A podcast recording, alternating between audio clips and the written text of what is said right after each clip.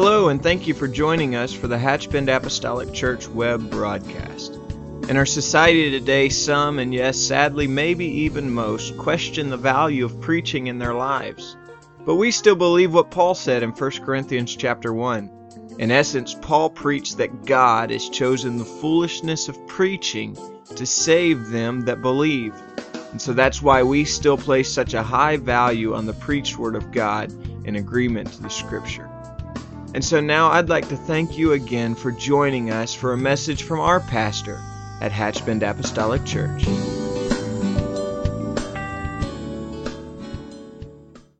I'm going to preach about something this evening that is, um, I feel very passionate about. This is at least the the essence of what I'm going to preach about is something that you hear quite often, and um, because I truly I truly believe someone told me many years ago that you will get what you preach. Amen. You will get whatever you preach. And so I, I have taken that to heart. I've found that to be true. And so I want today to let the Spirit of God just minister something into our heart and lives. The book of John 1 and 37. And the two disciples heard him speak, and they followed Jesus. Then Jesus turned and saw them following, and saith unto them, What seek ye? And they said unto him, Rabbi, which is to say, being interpreted, Master, where dwellest thou? And he said unto them, Come and see. They came and saw where he dwelt, and abode with him that day, for it was about the tenth hour. One of the two which heard John speak and followed him was Andrew, Simon Peter's brother he first findeth his own brother Simon and saith unto him, We have found the Messiah, which is being interpreted the Christ. And for a, a little while this evening, I want to preach to you from this thought grace for the gift. And I, I hope maybe to connect to that particular thought in just a few moments. But I want to talk to you about grace for the gift. I believe that God has given all of us a gift and then we are responsible for what we do with that gift. I, I, don't believe that church members are just to have your name on a roll somewhere. Amen. I believe that God has brought us into the family. He said the solitary into families. That's what the scripture says. And so we have to discover now what is my responsibility in this body and what is my calling in this hour. Amen. Lord, I love you today and I ask you to strengthen us and let the power of the word let that speak to our heart. I pray, God, that, that the spirit of instruction, the spirit of encouragement, I pray, Lord, that somehow what is said tonight will, will be seasoned and flavored with your anointing. God, that a desire and an appetite will be created in all of us to be a seeker of you and your will in our lives in this hour. In Jesus' name. Amen. You may be seated in the fear of the Lord. If the Lord will help me for just a few moments, I want to maybe tap briefly into what I spoke about Sunday morning. I find that one of the greatest misgivings uh, in, in the church is the fact that almost everyone, and I, I realize that's painting with a broad brush, but let me maybe rephrase that and say that um, a lot of people feel that they're not qualified to do anything great for the kingdom of God. And this fear of failure has paralyzed many into an absolute state of neutral living spiritually. And I'm talking about faithful people who love God and wouldn't even think about not trying at least to be in church when the doors were open and and they're givers of themselves in so many many ways in so many areas. But yet they feel hostage by the fact that they are unqualified to do something in their mind at least of consequence for the kingdom. Because of that mindset they disengage themselves from certain things that may be ministry related and certainly you know, uh, if you've been here for any length of time at all, that when I use the word ministry, I'm not just talking about the pulpit. most everybody feels like they have to have some pedigree or, or some sort of something in their background to accomplish anything noteworthy for the Lord. But I believe nothing could be further from the truth.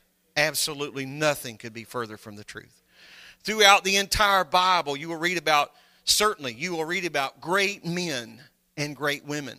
I received a phone call this uh, Monday or Tuesday uh, that, that even further lends to what I'm saying right now. That in the Word of God, we read about these great men and women. But if you do any historical search of their lives, you, you won't have to spend a long time looking. It, it will not require hours and hours and hours of research. But you will most often find that these are just very common people. Very common. Now, I'm not attempting to devalue their image or the impact that certain Bible characters may have had upon our lives. I would never want to do that. Certainly, they did great exploits for the kingdom and things that had eternal consequences, not just a wow moment here and there. But underneath all of their strength, underneath all of their influence, there was a heartbeat of a very common man or a very common woman. We are enamored many times by people, even in the hour in which we live. I think we all need heroes and, and mentors, certainly heroes of the faith. And we need to have ministries and ministers, for that matter, that we can look up to and that we can uh, help, the, allow them, rather, to help us set the trajectory of our own lives. But we also have to realize that they are just common people. They, they, they cut if you bleed them, they bruise if you hit them.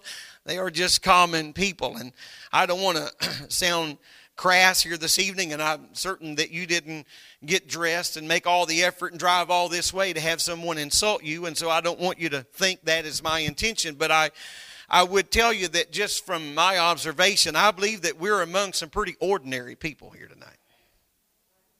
Pretty common people. Now, I may have bruised an ego or two there, but it was still the truth. We're just pretty common people. We, we, we had a, a pretty ordinary day.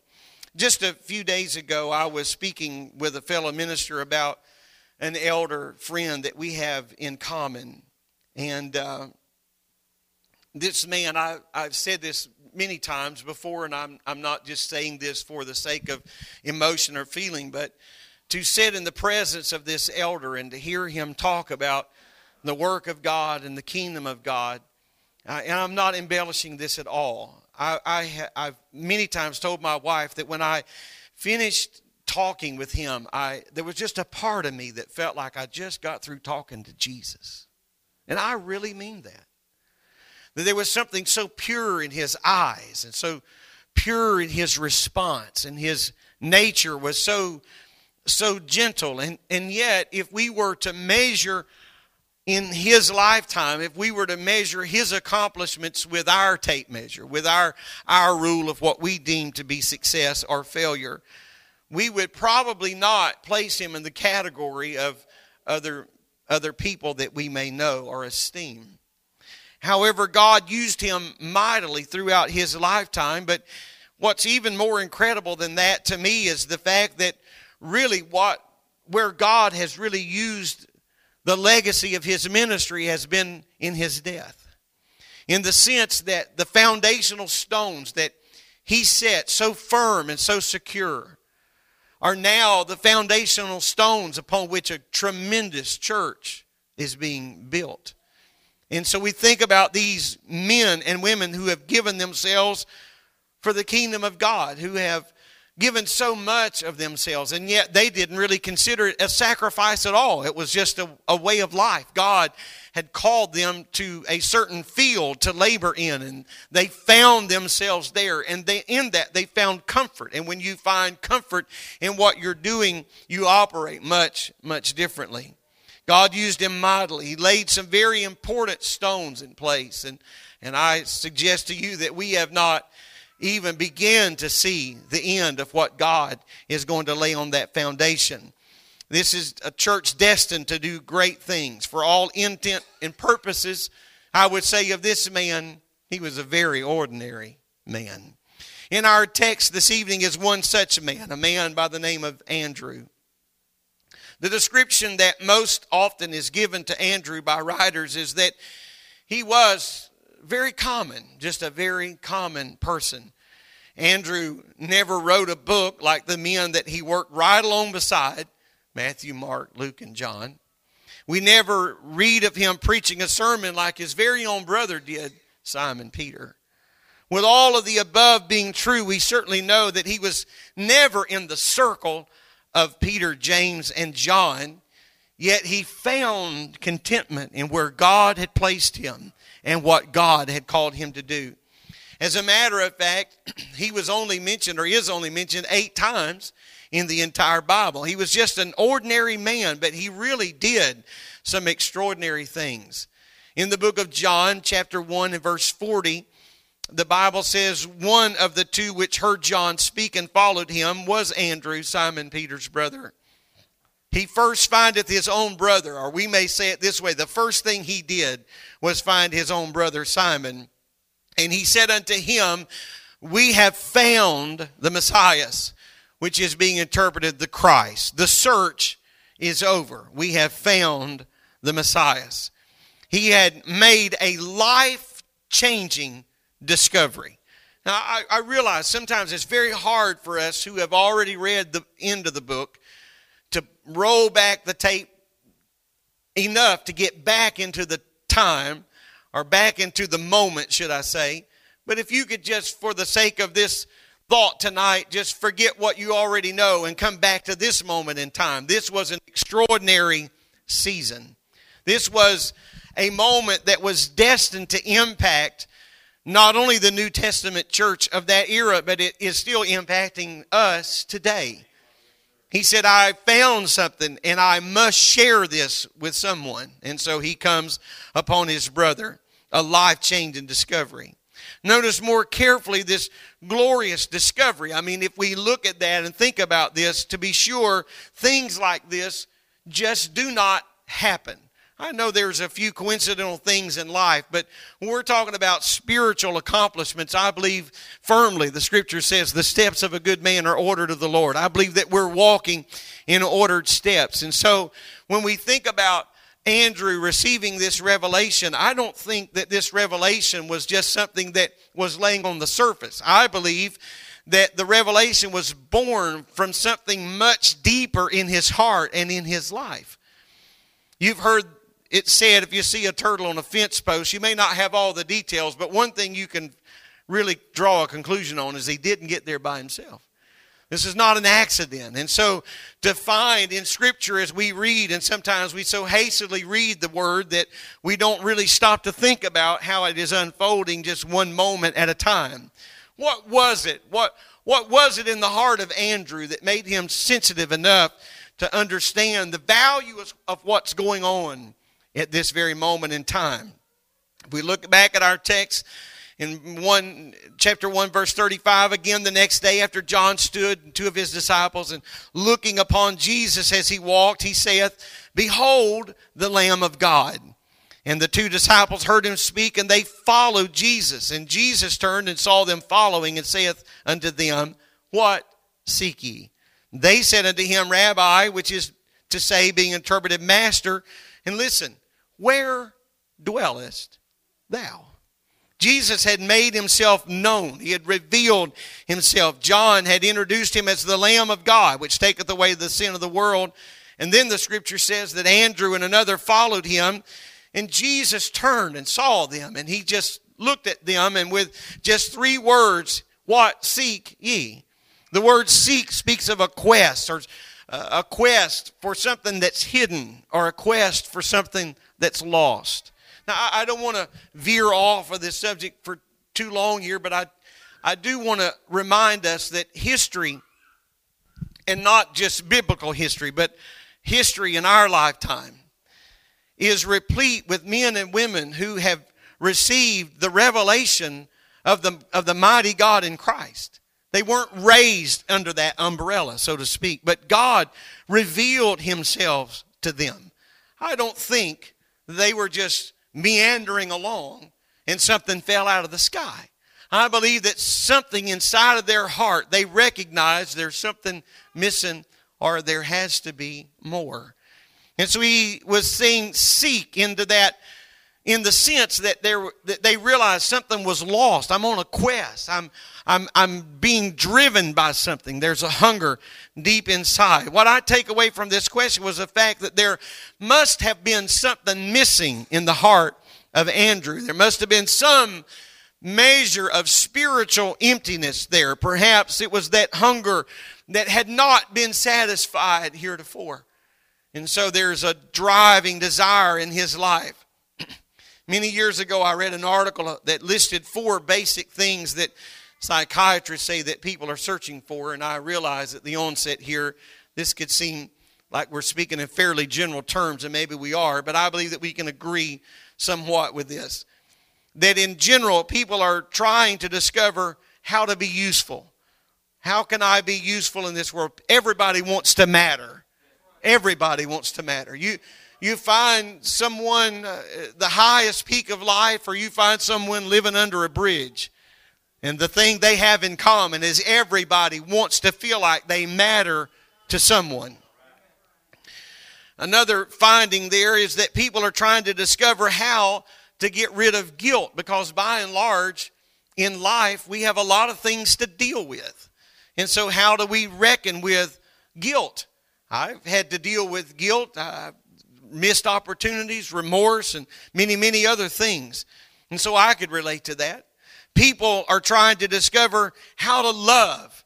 We are living in a society. I remember, uh, again, many years ago, reading an article about that was written to parents about the value of touching your children and loving your children. And I was just, I mean, that would just seem so foreign to me because I was raised in a home uh, where there was love. And so I'm not sound, trying to sound indifferent to that, but I thought how sad in America that someone felt the need to, to tell a parent you need to not just give birth to a child, but you ought to touch them every now and then. You ought to hug them and love them. But I, I'm going to tell you something that I have found to be true. And I have met so many, many, many men, grown men, who have never in their life heard their father say, I love you. And that is, again, something that must be addressed. And I, if I, I want the attention of every man here. If you haven't ever told your children you love them, you need to fix that before midnight. Amen. We need to make sure because people are trying to discover how to love and how to be loved. And people often that have not been loved now do not know how to love. They don't know how to give that away. The fourth thing is that people are searching for a feeling of security. They want some, something that can bring security to their lives. And you find that in the youngest child. Many times it's found in a teddy bear or in a blanket or, or whatever, it may have, whatever it may be, just a feeling of security. My wife has a, a, a niece, I guess it would be. Um, that when she was a little when she was a little baby for what for whatever reason we I will not be I just can share this with you and not explain it but for whatever reason she found security when she was drinking a bottle, she would just get a piece of cotton. And uh, she would pull just a little piece of cotton and put the cotton between her, the, the, her top lip and the bottle. And, uh, and so if you didn't provide her the cotton, she went for it. And she would pull it and pluck it out of stuffed animals or anything, just enough. But that was enough to provide security. And so I know that sounds strange and probably is in some degree, but we're searching even as children for just some feeling of security. And that feeling never leaves us. We want to feel secure even into our adulthood. And so the bottom line to these four things is that many, many times people feel like there's something missing in my life. And so the great search of life is found uh, to the in the answer to this vacuum. I I've shared this story many times, even from this pulpit of my wife and I having dinner in a restaurant, and, and we saw a bunch of people running and rushing, and to abbreviate the story, and and uh, crying for help. And, and uh, uh, my uh, the gentleman that we were with, there were two couples of us eating. We ran outside to see what we could do, and under a train trestle was the just the young body of a teenage boy who had hung himself. And and I, I'm not trying to be over dramatic, but I'm being very very honest when I tell you that I stood there and, and as the wind just kind of just gently blew his body, I, my mind was just going, what in the world led to this moment? Chances are this was not a snap decision, but there was an accumulation of a lot of things that caused this young man uh, to take drastic measures into his own hands. And we later found out that this young man uh, was, was the son of very successful and very wealthy parents, and that he himself, they had $200,000 in a trust fund in his bank account just for him. It was, it was the start of a new life. They had moved him to this city to start life all over again, but somehow some of these factors were missing in his life, and he thought that to be the answer. Something missing. I've got this, I've got that, I've got a lot of things, but but something is still missing. And so when we, we hear such pitiful things, our heart wonders why and where did this emptiness come from? And, and what, how did this invade this young man's heart? Yet there are thousands that feel just that empty and just that unfulfilled, whether or not they take that drastic measure. In like fashion, there must have been something missing in the life of Andrew spiritually. I'm searching. I'm on, I'm on a campaign. I'm looking for something. The most encouraging thing that I see in this passage is the fact that, that Andrew recognized the answer when he found it. Because sometimes we can be so intent in the search that we miss the answer when we come upon it. And so it wasn't as though Andrew was in some crazed frenzy trying to find something. He was sensitive enough to the Spirit of God that when he found the answer, he recognized we have found the Messiah. Andrew responded to the question that Jesus posed in verse 38 by saying, Rabbi, where dwellest thou? It was like Andrew was saying, Jesus, I just need to, I just need to talk with you. Where are you? How do I discover this? And Jesus said this, and I think it's very interesting and very telling. Jesus just said, Come and see. If you want the answer, come and see. It's literally, Come and you shall see. I believe that Andrew was saying, I'm missing something, but Jesus was saying, if you'll follow me, I'll show you what it is. If you'll follow me, you'll find that fulfillment and that you'll find that emptiness filled up. Notice in John 1 and 41, he says, He first findeth his own brother Simon, and, uh, and saith unto him, We have found the Messiah, which is being interpreted the Christ. The word found here me, literally means to make a marvelous discovery. This was not just stumbling on a, a penny, this was a marvelous discovery. John 1 and 40, one of the two which heard John speak and followed him was Andrew, Simon Peter's brother. John 6 and 8, one of his disciples, Andrew, Simon Peter's brother. I'm sure you've heard these illustrations many times. This has been pointed out. But do you ever recognize how often Simon or how often Andrew was referred to, not just by Andrew, but it was always attached to Simon Peter's brother? He always fell in the shadow of identity of his own brother, never kind of coming into his own so to speak. And with very few exceptions, he is just referred to as that. He is seemingly sentenced to, a, to live in the shadow of his brother Simon, yet it appears that, that for some reason, some, for some unknown reason, some unwritten reason, that he never kind of edged out from under the shadow of what Simon, was, Simon Peter was accomplishing. However, the good news seems to be that that was never an issue.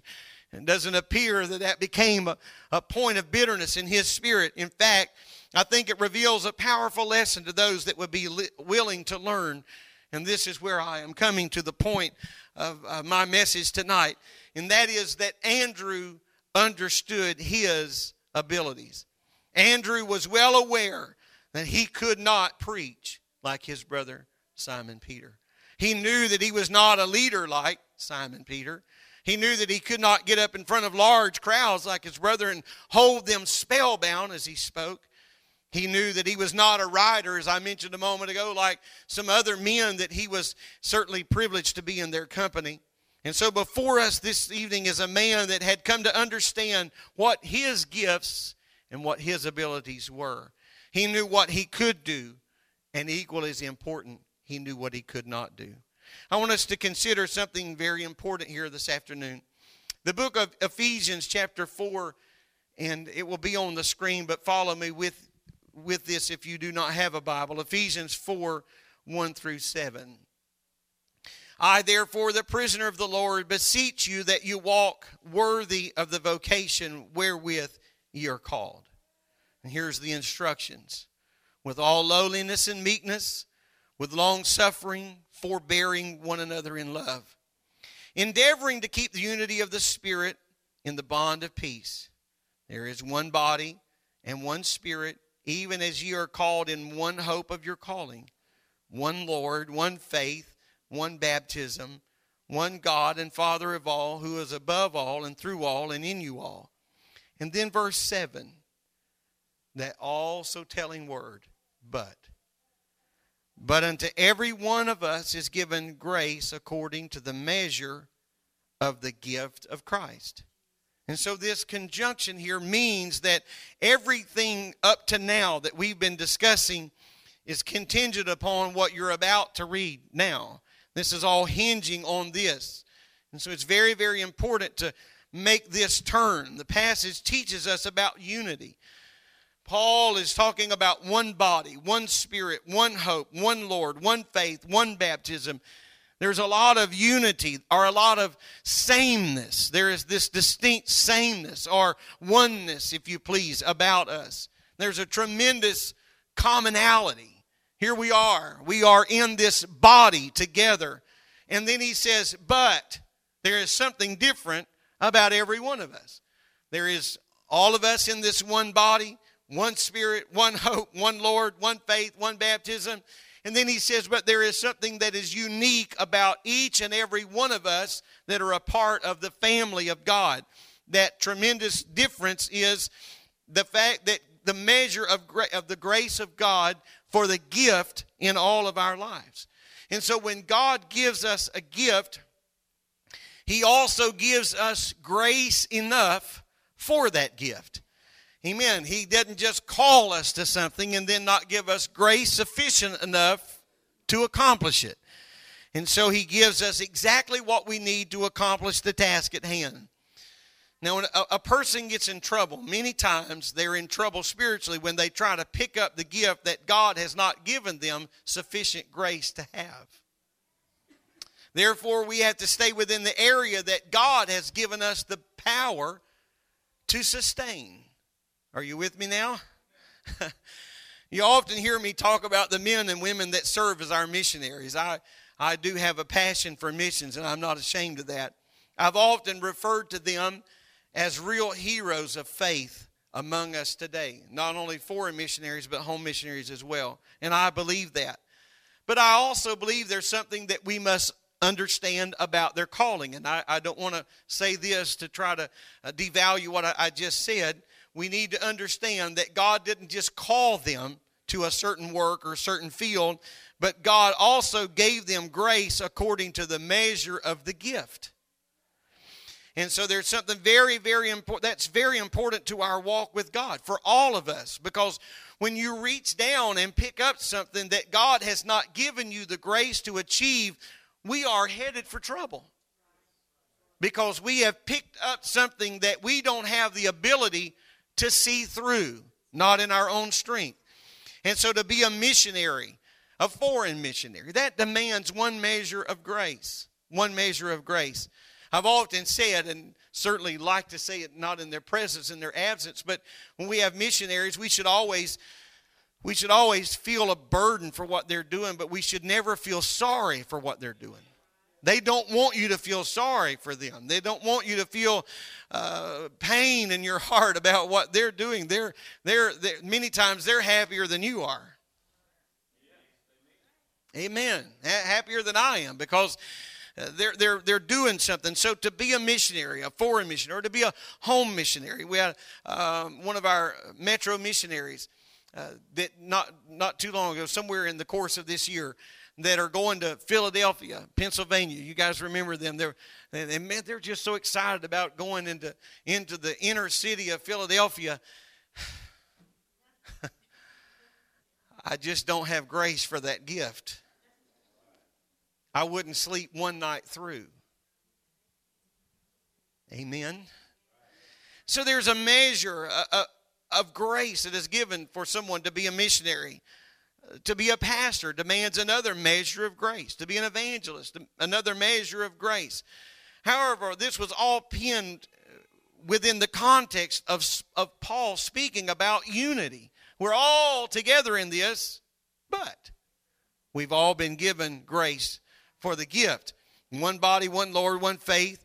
But we need to be sure what we're reaching out to embrace because to, we need to make sure that we're operating within the gift that God has laid upon our heart. God has called us to do. And so uh, you may have noticed as you come in the sanctuary this evening that um, we having some handrails installed here on each side of the platform, one of them almost complete.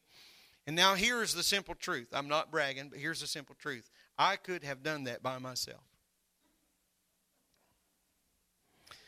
And here's why I say that because I own personally, free and clear, a skill saw, a tape measure, and a box full of pencils.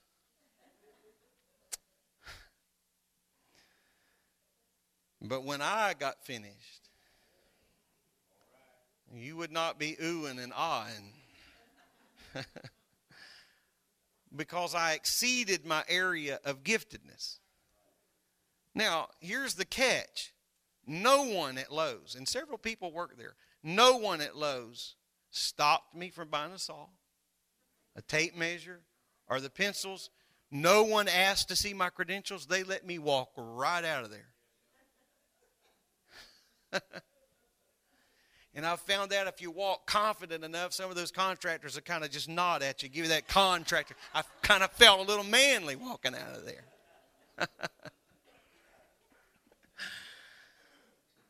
but here's, here's where I'm going. At some point, you got to get honest with yourself.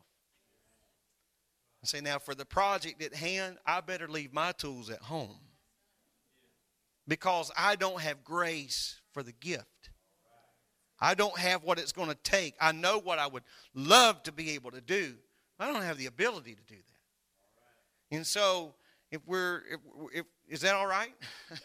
you don't have the ability to do that, so we have to be honest. Somewhere, somewhere along the way, we got to get honest with ourselves and say, you know what, I'm not the man for that job. Not at all. I, I said, and I don't, I don't want to meander, but I, I said a few Friday nights ago in our tabernacle, and I have always been encouraged by the faith that I find and and have imparted to me at the ministry of Brother Jack Cunningham. He has been mightily used of God. And I think about that, and I'm so thankful that God can use him in these various areas. But, you know, if you need certain things done, they're, they're just, I don't want to say specialists, but there are people that have grace for the gift that God has placed upon their life, and that's who we need. That's who we need to work. And so Paul is telling us that God has given to every one of us different gifts and different abilities. So not everyone can preach. And you know what? Not everybody's supposed to preach. And so if we were all preachers here sitting tonight, what a mess that would be. I deal with preachers very often. I can tell you it would not be fun. And so eh, not everybody can sing, but you know what? Not everybody's supposed to sing. And when I said not everybody can sing, you probably thought of a few people, didn't you? Not everybody can get up in front of a class and teach, but not everybody should do that because we all have a place within the body and we we may cower in some areas and think that's not for me and then just really shine in other areas because god has given us grace for that gift. And so you, you'll never find anyone happier than the person who accepts what they can do and doesn't worry about what they can't do. I, I can I can take care of that I can't do this, but I'm not going to fret about that because somebody can pick up where I can leave off. And so Andrew was not only understood his abilities, but he knew how to use his abilities. He didn't have some of the gifts that his brother had, but he had what God had given him, and he used his abilities to the best uh, of his of his ability for the power and the preservation of the kingdom of God. God's not going to judge us based on what we could not do, but we will be judged about what was it that we could have done that we refused to do. Amen. He's not going to ask of us more than we can give. And so some people never get involved because they can't sing like this person or teach like that person or they can't do this or can't do that.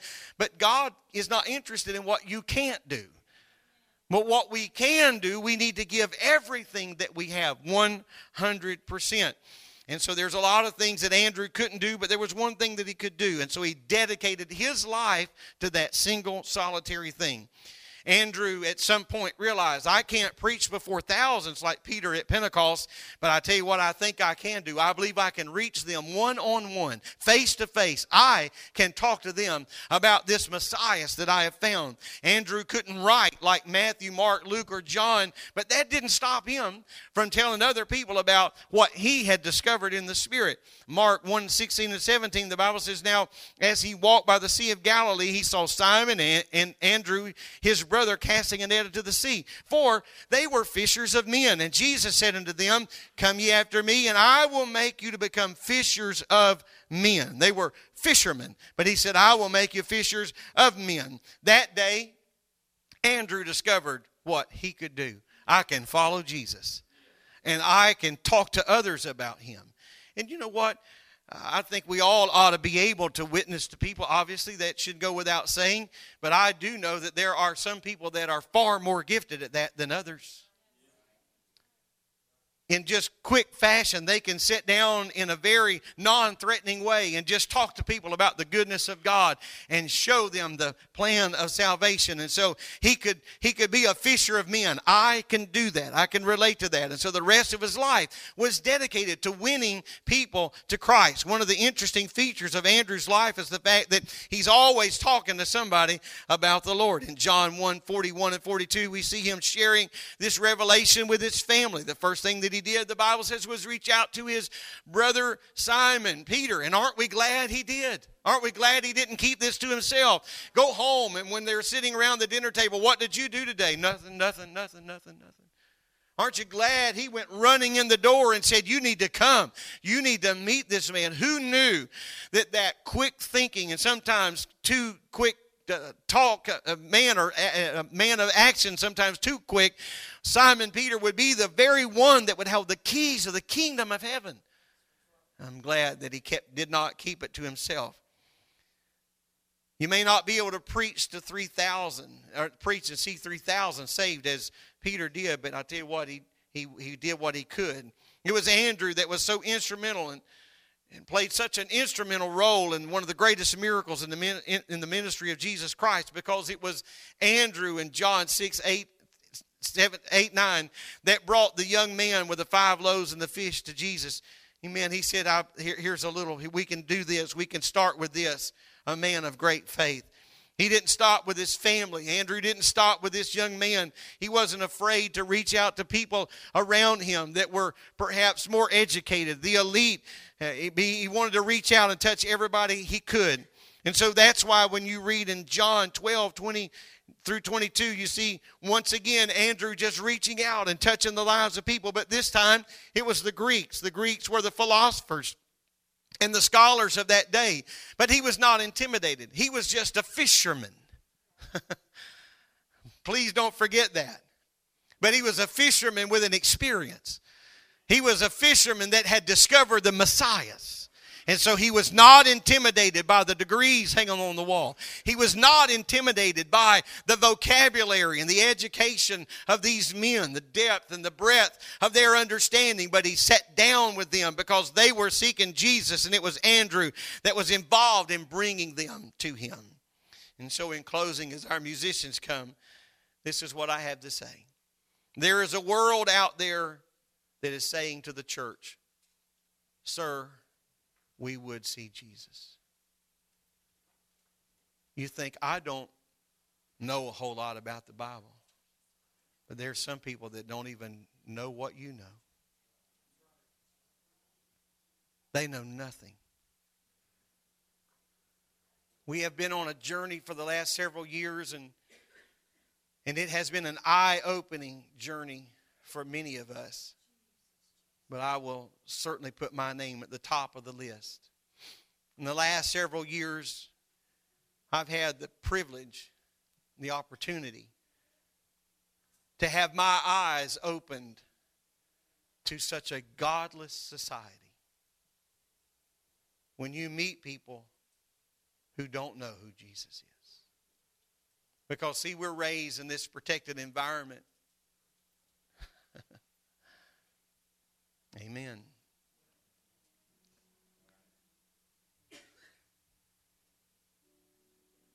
I grew up hearing about David, Abraham, Moses, and Noah, connecting these dots. And then you meet men 30 years old, 40 years old, who don't have a clue when you're talking about David. So, you may not have a bright light, but to a man in utter darkness, it'll be more light than they have. And so we have to be available. And here's what I really believe there are Andrews all over this building and all throughout this congregation. Perhaps you are not a preacher or a teacher or a singer, but you can be an influencer.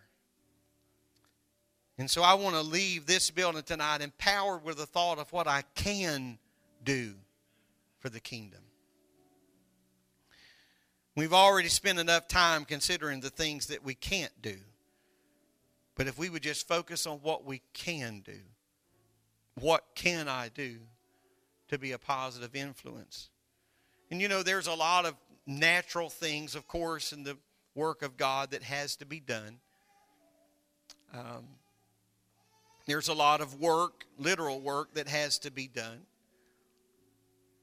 But the most important thing that we'll ever do, that we will ever do, is to share our experience with someone else. And we're here today.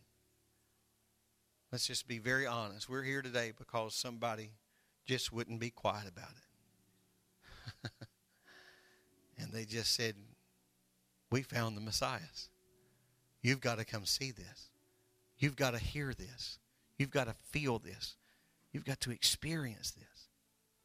And you know, the emphasis of Sunday choir was singing, and you heard the testimony of what we're trying to accomplish in a holiday program this year. And that is what it's all about. Is there people that must experience this, feel this, taste this. Because, and I'm not being unkind, but I have to be honest, when I tell you that there's a lot of people that feel the presence of God, but they don't have the liberty to respond. And so we need an atmosphere where people have the liberty to feel the Lord and then respond to what they feel. Amen. So, God, help us to busy ourselves understanding that He has given to all of us grace for the gift. And so, where God has called me, I want to just find that. That's what I want to do and I'm not going to be intimidated by what others are doing. That's just where God put them in the kingdom, and that's what they're called to do, and that's what they'll do. And so I, I may not ever do that, but I'm just going to do this to the best of my ability. Amen. Why don't we stand today? Amen. Why don't we just gather around the front and let's close with family prayer and perhaps perhaps in the course of what we've been talking about here tonight, you've thought of something that you could do. Maybe you thought of someone that you could touch, some life. Perhaps you could talk to about what God has done for you. So, well, you know, I'm just not a theologian and I don't know about being able to take all of this and just dissect it down. That's all right. That's all right. Depending on how dark the life, depending on how dark the sin they stand in, it won't take a whole lot of light to lead them to more light. Amen. Let's worship the Lord. Would you do that? I'm thankful for grace.